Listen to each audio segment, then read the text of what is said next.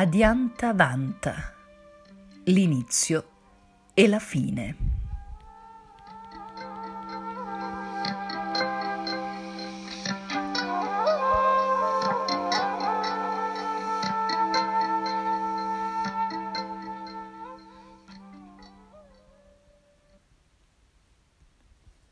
I piaceri nati da contatti esterni, in verità, generano la sofferenza, perché, o oh figlio di Kunti, hanno un inizio e una fine.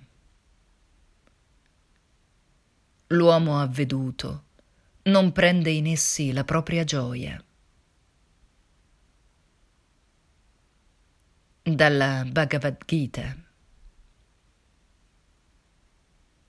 Tutto ciò che accade nel mondo manifesto, compresi i piaceri e le sofferenze, hanno un inizio e una fine.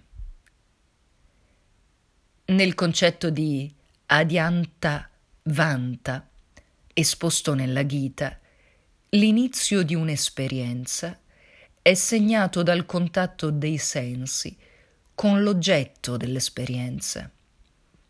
La sua fine con la separazione dei sensi dalla stessa. Vale per tutto, esperienze buone e cattive. Ora ho visto circolare in rete questa immagine stilizzata di una persona in meditazione con scritto Se non puoi andare fuori, vai dentro. Molti agognano a tornare ai contatti esterni. Qualcuno ironizza sul fatto che gli asociali finalmente sono rispettati. In realtà, vale per tutti la capacità di sapere usare questo tempo di isolamento. Non si tratta di sfuggire i contatti, né di pensare che solo i contatti esterni diano felicità. Da sempre l'Oriente insegna che la felicità è da ricercare dentro di sé. Allora, perché non sfruttare davvero questo momento per guardarsi dentro? La meditazione sarebbe la prima cosa. La proporrò, ma non oggi. Uso invece un'asana, che è una sorta di premessa all'introspezione. Kurma asana, posizione della tartaruga.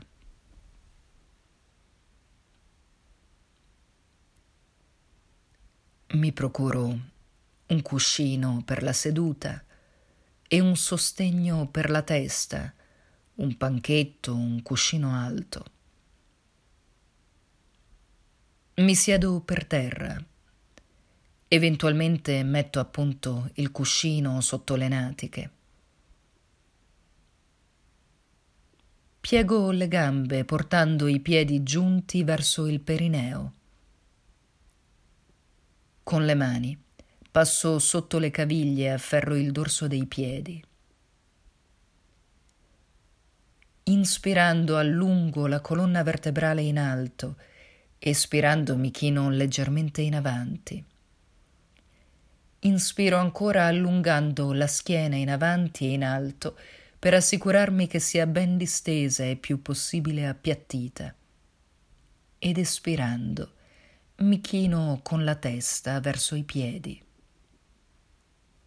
A questo punto le mani possono scivolare in avanti ad afferrare la punta dei piedi. Se ci arrivo, appoggio la testa sui piedi.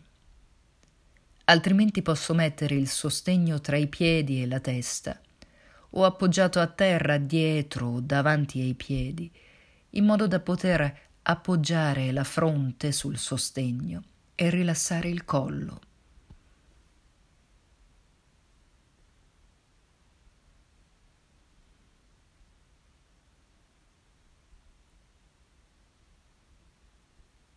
Sento il respiro nella parte bassa dell'addome.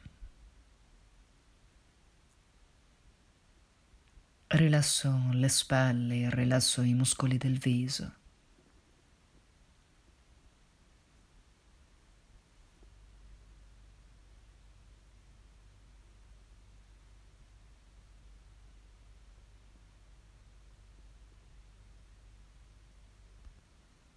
Lo yogin è spesso paragonato alla tartaruga per la sua capacità di ritirare i sensi dall'esterno e immergersi dentro di sé nella piena introspezione.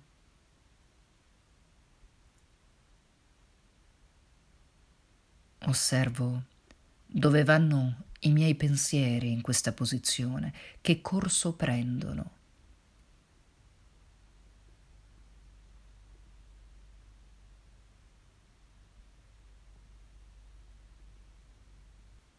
Osservo se mi sento a mio agio o se invece mi sento costretto. Osservo le sensazioni in maniera oggettiva e cerco di rilassarmi nella posizione.